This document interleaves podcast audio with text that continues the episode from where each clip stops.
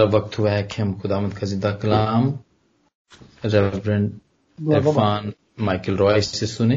मैं उनको दावत दूँगा कि वो आए और खुदामद का ज़िंदा कलाम हमारे लिए खोलें। Thank you thank you very much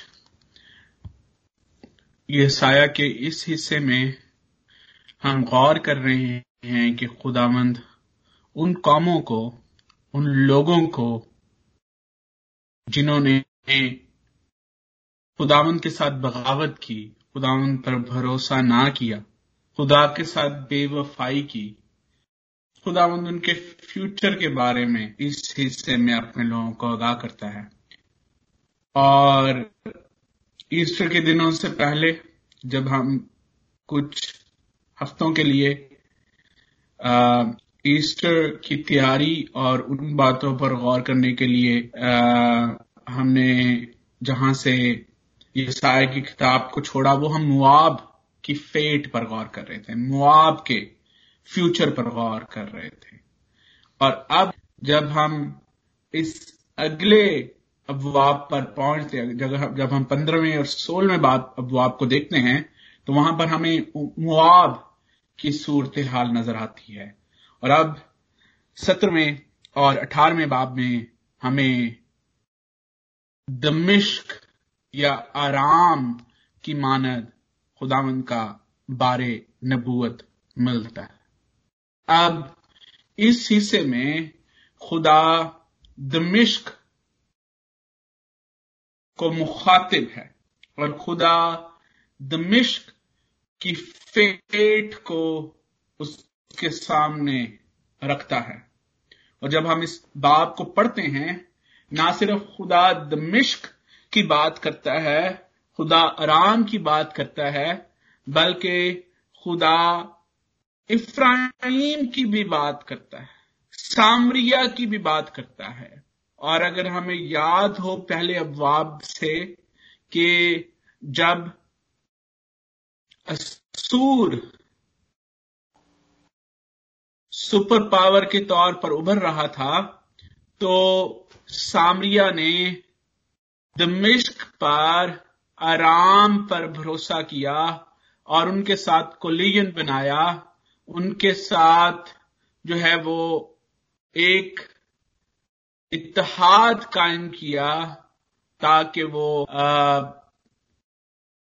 Asur का मुकाबला कर सके हमने देखा हम इस बात पर बात कर रहे थे कि जब हमने ये साया की किताब को शुरू किया तो उस वक्त हमने बड़ी तफसीलन इस बात पर गौर किया। मैप्स के साथ हमने देखा कि किस तरह से जब खुदा बनी इसराइल को, सामरिया को और यरूशलेम को खुदावन पर भरोसा रखने के लिए कहता है तो उस वक्त वो जो दूसरे सोर्सेज हैं, जो उनको ज़्यादा अट्रैक्टिव लगते हैं, जो उनको ज़्यादा पावरफुल लगते हैं, जो उनको स्ट्रेटेजिकली ज़्यादा अट्रैक्ट करते हैं, वो उन सोर्सेस पर रिलाय करते हैं। और फिर खुदा उनको ये न्योता उसी वक्त देता है, उनको ये वार्न उसी वक्त करता है कि अगर वो खुदावंत पर भरोसा ना करेंगे तो उनका हाल भी दूसरी उन कौमों जैसा होगा, जो कि खुदामंद पर, जिन्होंने भरोसा ना किया, जिन्होंने खुदा को अपना मालिक, अपना खालिक और अपना बचाने वाला ना समझा। ये साया के इस हिस्से में हम खास तौर पर दमिश्क और उसकी कोलेशन के बारे में देखते हैं। और जब हम दमिश्क की कोलेशन की बात करते हैं, जब हम दमिश्क के इतिहाद की बात करते हैं तो इफ्राइम का, सामरिया का जिसको हम दस कबाइल की सल्तनत के तौर पर भी जानते हैं हम उसके इलाहाक की बात करते हैं हम उसकी कुलेशन की बात कर, कुलेशन की बात करते हैं। और यहाँ पर जब हम इस बात को पढ़ते हैं आगे जाते हैं तो फिर खुदा दमिश्क के साथ साथ इफ्राहिम से भी मुखातिब है। और यहाँ पर हमें एक कलेक्टिव फेट नज़र आती है दमिश्क और इफ्राहिम दोनों की। कलेक्टिव फ्यूचर उनका नज़र आता है। जो कुछ खुदा दमिश्क से करने वाला है, वही खुदा इफ्राइम से भी करेगा।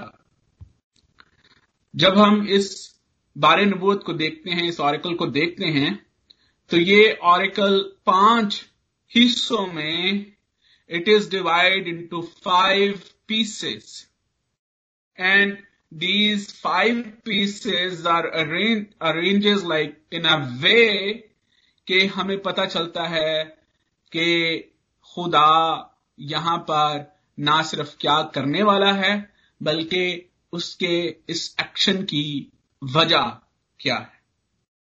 जब हम इस बाब की पहली तीन आयात को देखते हैं तो वहाँ पर हमें एक कॉमन फेट नज़र आती है। जब हम इन पहली तीन आयात को, इस बात की पहली तीन आयात को पढ़ते हैं तो वहाँ पर खुदा खास तौर पर इस बात को हमारे सामने पेश करता है कि जो कुछ खुदा दमिश्क से करेगा, वही इफ्राइम का हाल भी होगा।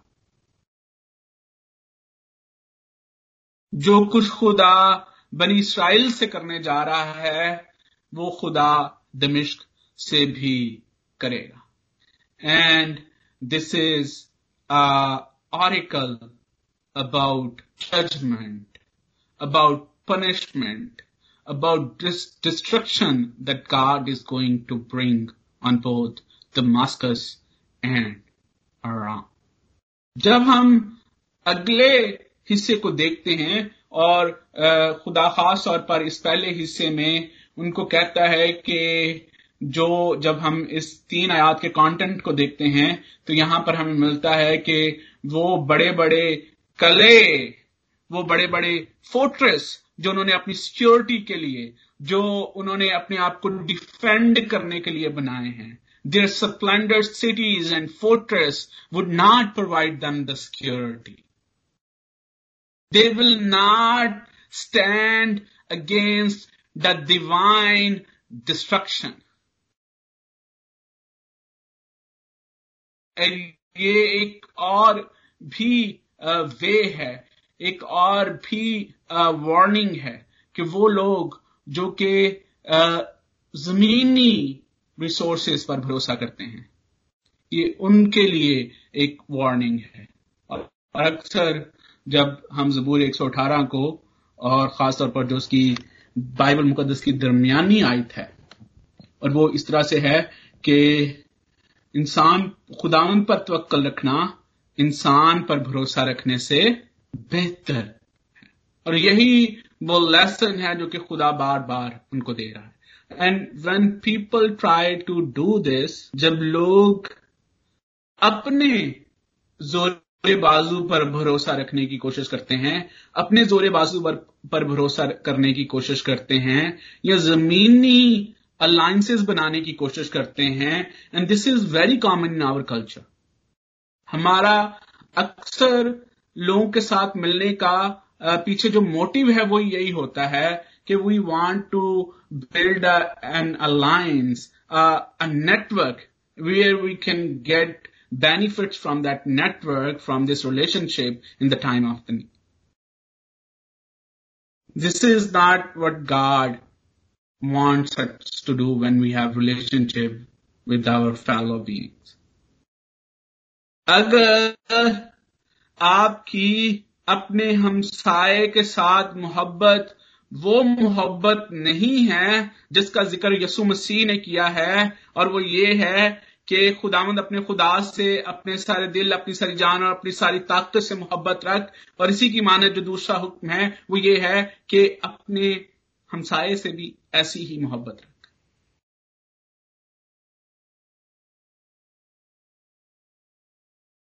अगर अगर जहाँ पर रिलेशनशिप में गर्ज और लालच इन्वॉल्व होता है, जहाँ पर रिलेशनशिप में पर्पजेज इन्वॉल्व होते हैं वो रिलेशनशिप कभी भी लास्ट लॉन्ग नहीं कर सकते।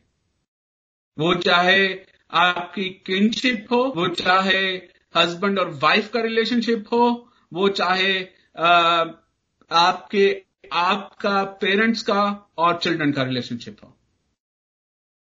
रिलेशनशिप का की बुनियादी जो अगर आपने उसकी बुनियाद उस मोहब्बत पर नहीं रखी जिस मोहब्बत का ज़िक्र खुदाम यसु मसीह करता है, जिस मोहब्बत का ज़िक्र पहले ग्रंथियों और उसके तेरहवें बाब में मौजूद है तो फिर आप इस रिलेशनशिप रखने का कोई फ़ायदा नहीं।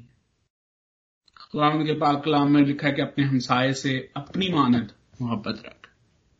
यहाँ पर हमें हमें जो अलायंस आराम और इफ्राहिम के दरमियान में नज़र आ रहा है। इट इज़ अलायंस ये एक ऐसा रिलेशनशिप है जो अगराज की वजह से बना है। उनके मकासद हैं, उनके भी मकासद हैं और वो दोनों आपस में उन मकासद को अचीव करना चाहते हैं। प्रॉब्लम उस वक्त होती है और हमारा, जैसे मैंने कहा कि हमारे कल्चर में ये बहुत कॉमन है और आज के दौर में खास तौर पर ये रिलेशनशिप जो है, ऐसे रिलेशनशिप जो है वो बढ़ते जा रहे हैं। वो एक बड़ी ज़बरदस्त मीम है फेसबुक पर, जिसमें रिलेशनशिप का ज़िक्र है कि पहले जमाने में लोग रिलेशनशिप ताल्लुकात रखने के लिए एक दूसरे से मिलने के बगैर गर्ज के रिलेशनशिप रखते थे। फिर एक दौर आया जहाँ पर कॉमन जब इंटरेस्ट होती तो रिलेशनशिप रखा जाता। कुछ दो, कुछ लोग के सूलों पर। आज कहते हैं कि अगर आपको मतलब हो तो आप रिलेशनशिप रखते हैं, अगर मतलब नहीं तो रिलेशनशिप की कोई हैसियत नहीं होती। प्रॉब्लम उस वक्त होती है जब हम इसी रूल को, इसी फार्मूलो फार्मूले को जो खुदा के साथ हमारा रिलेशनशिप है, उस पर भी अप्लाई करने की कोशिश करते हैं। और जब मैं लोगों की दुआएँ सुनता हूँ जब मैं लोगों की गवाहियाँ सुनता हूँ तो ये सुनकर दुख होता है कि लोगों का खुदा के साथ रिलेशनशिप अगराज और मकासद पर मबनी नज़र आता है। किसी ने बड़ी खूबसूरत बात की है क्या when we pray we think God is a vending machine we think जब हम दुआ करते हैं, ये बिल्स हैं जो कि हमने उस वेंडिंग मशीन में डालने हैं और आगे से हमारी मर्ज़ी की चीज़ें निकलती आएँगी।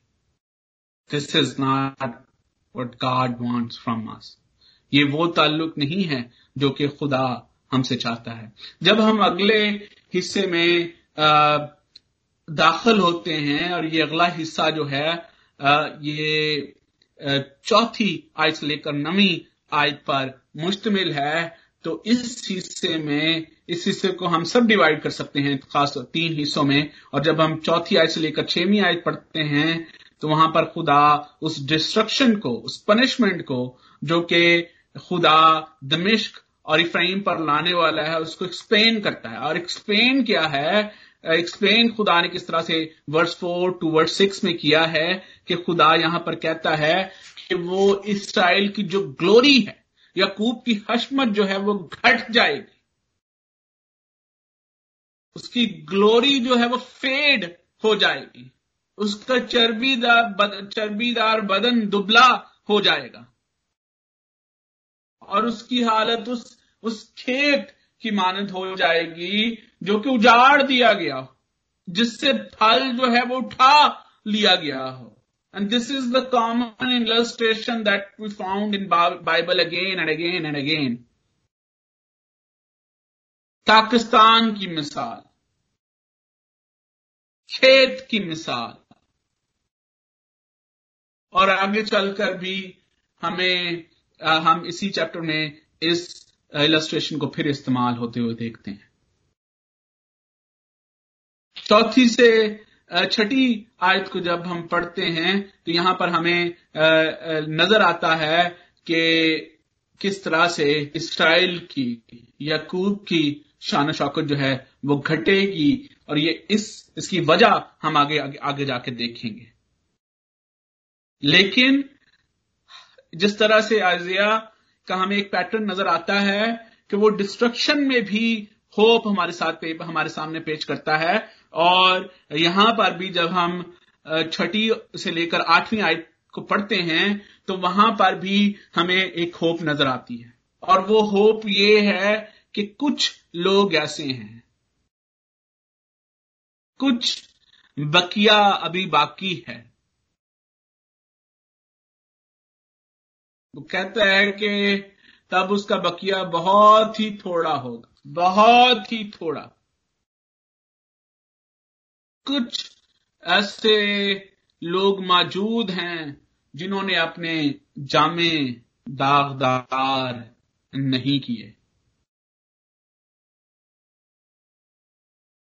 और ये उन लोगों के लिए जो कि आज के दौर में भी खुदा के साथ वैसी ही मोहब्बत रखते हैं, जैसी कि खुदा का कलाम हमसे डिमांड करता है, जो कि बगैर किसी गर्ज के, बगैर किसी लालच के, जिस तरह से खुदा ने दुनिया से मोहब्बत रखी, उस एट्रीब्यूट को लेते हैं, जिसका ज़िक्र पालूस, पहले ग्रंथ और उसके तेरहवें बाप में करता है। मोहब्बत, साबर और मेहरबान है। वो शेखी नहीं मारती, वो फूलती नहीं, नाजेबा काम नहीं करती, उसकी कुछ गर्ज नहीं होती, सब कुछ सह लेती है, सब कुछ बर्दाश्त करती है। और इससे पहले पालूस बड़ी खूबसूरत बात करता है कि वो रूहानी महराज की बात करता है कि अगर मैं आदमियों और फरिश्तों की जुबानें बोलूँ, लेकिन मोहब्बत ना रखू, और ये वो मोहब्बत है जिसका ज़िक्र वो आगे जाके करने वाला है। अच्छा मोहब्बत का जो जो जो जो बात अगर खुदा ने मौका दिया तो हम इसको आगे जाके एक्सप्लेन करेंगे कभी खुदा ने मौका दिया, हम मजीद इस पर बात करेंगे। खुदा ने मोहब्बत का इजहार किस तरह से करता है अपने लोगों के साथ?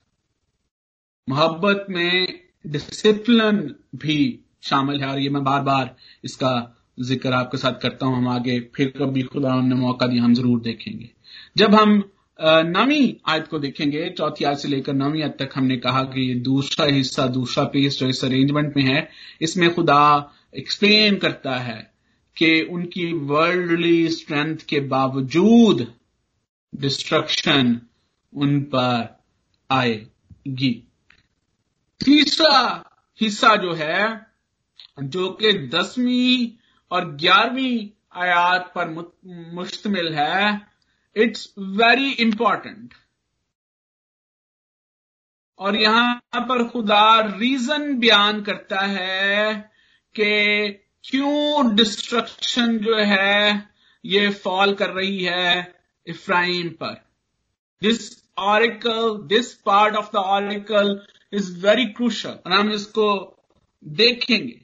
और फिर चौथे हिस्से में खुदा ग्लोबली एड्रेस करता है। ग्लोबली खुदा जो है एक एक थ्रेट जो ग्लोबली लोगों पर मौजूद है, उन लोगों पर जो कि खुदामंद पर तकिया करने के बजाय जमीनी वसाइल पर, दूसरे सोर्सेस पर भरोसा करते हैं। खुदा उनको थ्रेट करता है। और इसके साथ साथ खुदा की इंटरवेंशन हमें नज़र आती है सडन इंटरवेंशन एंड जो आजकल के हालात हैं, ये इसकी एक खूबसूरत मिसाल है। दैट्स द पैटर्न जो कि हमें बाइबल में मिलता है कि खुदा ने इन मुख्तलिफ़ तरीकों से सडन इंटरवेंशन की। जब इफ्राहिम, सामरिया, यरूशलेम जो है, वो खुदा से दूर होते जा रहे थे, उसको भूलते जा रहे थे तो then we sudden sudden intervention और खुदा ने असूर को उस वक्त इस्तेमाल किया। तो यहाँ पर आज के दौर में हमें जो खुदा की सडन इंटरवेंशन नज़र आती है, उसकी उसकी उसकी वो अचानक किस तरह से लोगों को जो है वो याद दिलाता है कि ही इज़ देयर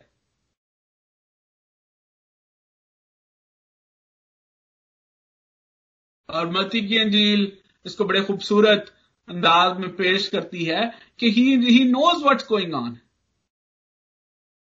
मूसा माफ़ कर मा, माफ़ कीजिएगा योहन्ना उसको इस तरह से पेश करता है कि जब वक्त आएगा तो उसके हाथ में छाछ होगा। और उसको उसको अच्छे फल का भी पता है और उसको उस कड़वे दानों का भी पता है जो आग में जलाए जाने। और फिर अठारवा बाब इसको बड़े बड़े जो कि हिस्टोरिकल का पांचवा हिस्सा इसको बड़ी तफसील से बयान करता है कि he is an unobserved watcher खुदा वॉच करता है, वो इन कंट्रोल है, लेकिन अक्सर वो अनऑब्जर्व होता है हमारे लिए। वो बहुत दफ़ा अच्छे गुड एंड बैड सीड दोनों को इकट्ठे ग्रो होने देता है। और जब कटाई का वक्त आने वाला होता है तो फिर वो सेपरेट करता है गुड को बैड से। और ये ये खुदा के कलाम का पैटर्न जो है, वो हमें नज़र आता है।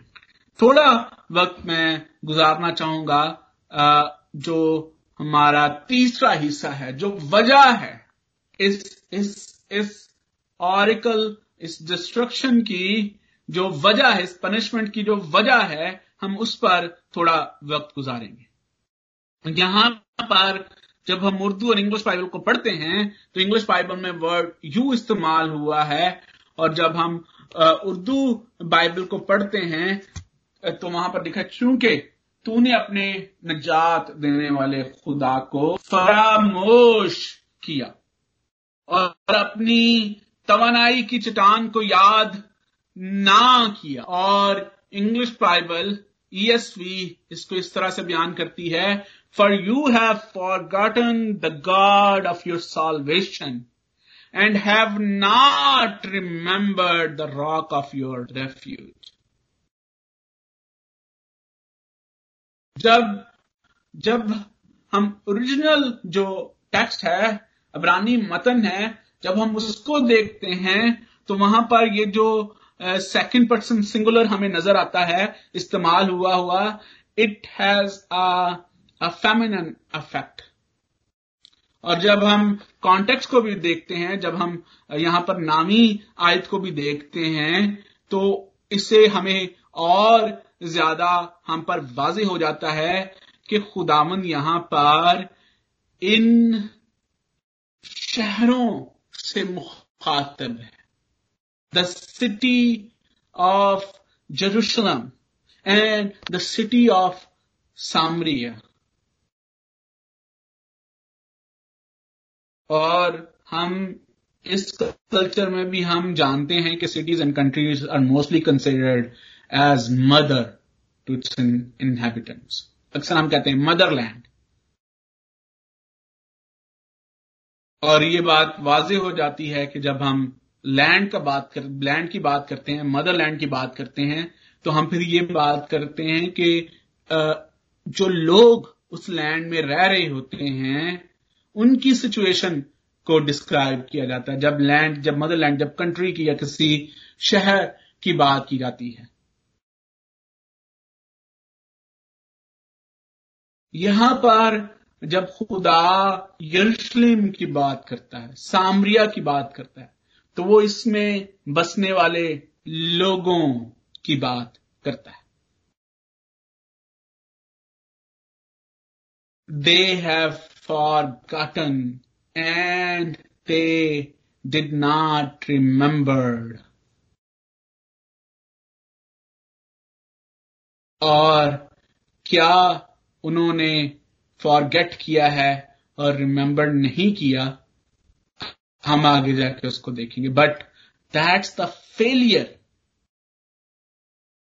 ये वो फेलियर है जो कि खुदा शुरू ही से जिससे उनको वॉर कर, करता है if your mind and heart is not there it it is obvious that you gonna forget you will not remember और यहाँ पर अगर आप जबूर अठहत्तर को पढ़ें साम सेवेंटी एट ये बड़ा ही खूबसूरत जबूर है जहाँ पर खुदा और उसके लोगों के बारे में आपको बयान मिलेगा।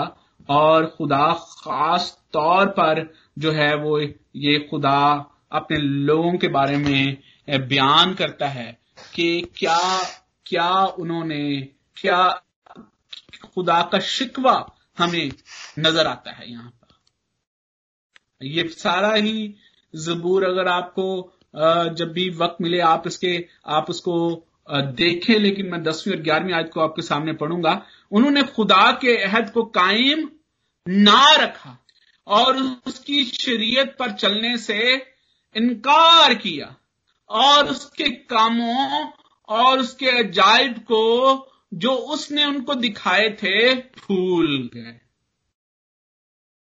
उन्होंने खुदा के अहद को कायम ना रखा और अक्सर मैंने पहले भी आपके सामने अर्ज़ कर चुका हूँ, मैंने कवर्नेंट्स की इंपॉर्टेंस और कवर्नेंट्स किस तरह से खुदा रिलेशनशिप कवर्नेंट के वसीले से इंसान के साथ रखता है, मैंने आपको पहले इसके बारे में मैं बता चुका हूँ। और यहाँ पर जब हमने कवर्नेंट को देखा तो हमने ये भी देखा कि when you are covenant partnership when you are in covenantal partnership with God जब आप खुदा के कवर्नेंटल पार्टनर होते हैं, और जब कवर्नेंट जो है वो बांधा जाता है कवर्नेंट जो है वो काटा जाता है when God makes covenant with human beings तो उस कवर्नेंट की ब्लेसिंग्स भी होती हैं, और उसकी कर्सेस भी होती हैं। जैसे हमें पहले अहद में नज़र आता है, जो कि खुदा ने एडम के साथ किया, कि उसने ब्लेसिंग क्या थी? कि बड़ो फलो ज़मीन को मामूरो महकूम करो। You have control over everything being my my ambassador on the earth लेकिन उसके कर्ज क्या था? लेकिन जिस दिन तुमने इस फल फल को खाया, तुम मरे। और यहाँ पर आगे जाके हम अहयूद को देखते हैं, जो कि खुदा ने अपने लोगों के साथ बांधे। हम नूह के अहद को देखते हैं, हम मूसवी अहद को देखते हैं और फिर हम आगे जाके दाऊद के साथ खुदा के अहद को देखते हैं और फिर हम उस नए अहद को देखते हैं जो कि मसीह यस्सु के खून के वसीले से बांधा गया। और यहाँ पर शिकवा यह है कि वो अहद पर कायम नहीं रहे। जब हम इंग्लिश बाइबल को पढ़ते हैं तो वहाँ पर लिखा है कि फॉर गेट उन्होंने क्या किया है? They you have forgotten the God of your salvation इस चीज़ को भूल गए कि खुदा उनकी निजात खुदा किस तरह से उनके साथ मेहरबान रहा है? उसके कामों को के खुदा ने किस किस तौर से उनकी मुहाफत की है? और यहाँ पर मैं नजात का भी ज़िक्र आपके सामने करता चलूँ कि याद रखें सॉल्वेशन जो है it's not an occasional act salvation जो है इज़ अ गॉड्स एट्रीब्यूट जिस तरह से हम ये कहते हैं कि मोहब्बत खुदा का एक एट्रीब्यूट है, उसकी सिफ्त है इसी तरह से नजात भी उसकी एक सिफ्त है। और जिस तरह से उसकी मोहब्बत ओकेजनल एक्ट नहीं है, बल्कि हमेशा जारी रहती है, हमेशा उसके लोगों के लिए उसकी मोहब्बत मौजूद है, इसी तरह से सॉल्वेशन भी उसका एक एट्रीब्यूट है, जो कि हमेशा हमारे अपने लोगों के लिए मौजूद है। इट्स नॉट कि खुदा ने माजी में बचाया है, उसने निजात दी है तो वो अब निजात नहीं देगा, या खुदा फ्यूचर में जाकर निजात देगा। जब हम खुदा को बतौर नजात दहिंदा देखते हैं, जब हम salvation being an attribute of God देखते हैं तो देन इट्स ऑलवेज देयर खुदा हमेशा अपने लोगों को निजात देता है God does not have occasion or timing to save his people. कि लोगों को बचाने के लिए उसके टाइम मुकर्र नहीं है, बल्कि वो हमेशा अपने लोगों को निजात बख्शता है। और अगर आप खुदा के निजात बख्श काम को जो है वो भूल जाते हैं, इस एट्रीब्यूट को याद नहीं रखते it means you does not know God और यहाँ पर खुदा का, बनी इसराइल के साथ जो खुदा का शिकवा है, वो ये है कि उन्होंने उस निजात देने वाले खुदा को फरामोश कर दिया। वो उसकी, उस उस एट्रीब्यूट को जो है, वो भूल चुके हैं। यानी वो खुदा को नहीं जानते। और आगे चल के खुदा यही बात करता है जब खुदा ने अमूस के वसीले से कलाम किया कि मेरे लोग अदमे मार्फत से हलाक हुए। और यहाँ पर ये जो खुदा का एट्रीब्यूट है साल्वेशन का, ये जो है, ये रॉक ऑफ़ रेफ्यूज के साथ जो है, ये लिंक्ड है। हम देखते हैं जब हम इसको पढ़ते हैं इन आयात को तो ये ये ये दोनों करेक्टरिस्टिक्स जो है, ये दोनों जो बातें ये इकट्ठी बयान की गई हैं। For you have forgotten the God of your salvation and have not remembered the rock of your refuge दो चीज़ें हैं जो यहाँ पर बयान की salvation and rock of your refuge खुदा यहाँ पर अपने लोगों से कहता है कि उन्होंने अपने उर्दू बाइबल में उसको इस तरह से बयान किया कि अपनी तवानाई की चट्टान को याद ना किया। अपनी तवानाई की चटान को याद ना किया। अब तवानाई जो एनर्जी है, और यहाँ पर इंग्लिश बाइबल में इसको रॉक ऑफ़ योर रेफ्यूजीज, यानी एक ऐसा, ऐसी, ऐसा कला, एक ऐसी जगह जहाँ पर आपको हर वक्त पना मिले। And when we link it जब हम रॉक को ओल्ड टेस्टमेंट में देखते हैं तो इनोटी rock symbolizes divine strength and durability. ना सिर्फ़ खुदा की कुवत ताकत को बयान करता है, बल्कि ड्यूरेबिलिटी को भी, इसकी इसकी परमानेंस को भी बयान करता है। और इससे जो सबक हमें मिलता है वो इस तरह से है कि खुदा जो है वो आ, अपने जो लोग उस पर भरोसा करते हैं। उसके सेविंग एक्शन पर जिनका ईमान है खुदा उनको हमेशा जो है एक ऐसी प्रोटेक्शन प्रोवाइड करता है जो कि परमानेंट है और जिसको, जिसका कोई मुकाबला नहीं कर सकता। अगर हम एक्सोडस चैप्टर 17 को देखें, जो कि जहाँ, जो कि इस चीज़ की बुनियाद है तो वहाँ पर हमें जो है एक स्टैटिक नेचर नज़र आती है, इस निजात की, इस बचाए जाने की, इस महफूज रखे जाने की। वहाँ पर जो खुदा किस तरह से चट्टान के वसीले से अपने लोगों को पानी पिलाता है, उनको उनको बचाता है, उस वक्त जब वो प्यास की वजह से जो है, वो हलाक होने को हैं God provides them the water from the rock और फिर आगे जाके भी हम बार बार जबूर नवीस ये कहता है कि वो मोहकम कला है। और सादिक को हमेशा उसमें पना मिलती है। और ये through the water of salvation grows the trees of faith इसी आयत के अगले हिस्से में, ग्यारहवीं आयत को जब हम पढ़ते हैं तो वहाँ पर एक डिफरेंस नज़र आता है। वहाँ पर जब लोग लोग अपनी मेहनत से वो सब कुछ अचीव करने की कोशिश करते हैं। लिखा है कि या इससे तू खूबसूरत पौधे लगाता है और अजीब कलमे उसमें जमाता है। लगाते वक्त उसके गेंद अयाता बनाता है और सुबह को उसमें फूल खिलते हैं। लेकिन उसका हासिल दुख और सख्त मुसीबत के वक्त। एज until unless हम उस साल्वेशन उस निजात के चश्मों से फरावानी हासिल नहीं करते। हमारी हमारी मेहनत, हमारी का नतीजा जो है, वो दुख और मुसीबत है। हमें हमें इस इस बात को हमेशा याद रखने की ज़रूरत है।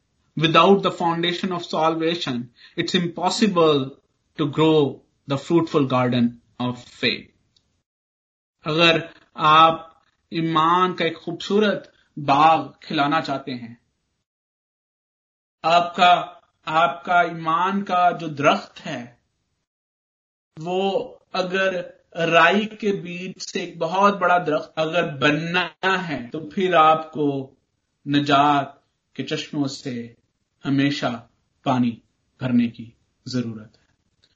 याद रखें, इस प्रिंसिपल को याद रखें, जो कि यहाँ पर इस चैप्टर में जो है वो पेश किया गया है।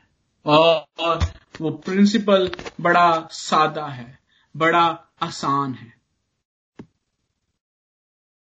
तजर्बे के साथ इस प्रिंसिपल को पेश किया गया है।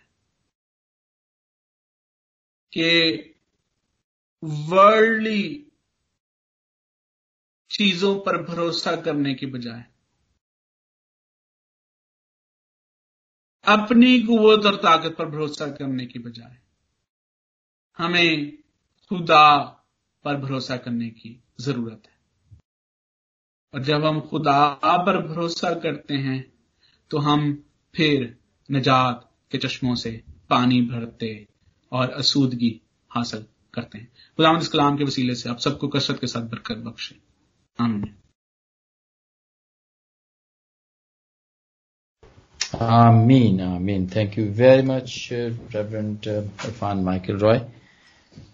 आज के ब्लेसड कलाम के लिए हम आपके शुक्रगुजार हैं और हम खुदावंद के भी शुक्रगुजार हैं कि ये मुमकिन हुआ कि हम खुदावंद के कलाम में से हम सुन सकें और बरकत पा सकें। हम आपके शुक्रगुजार हैं।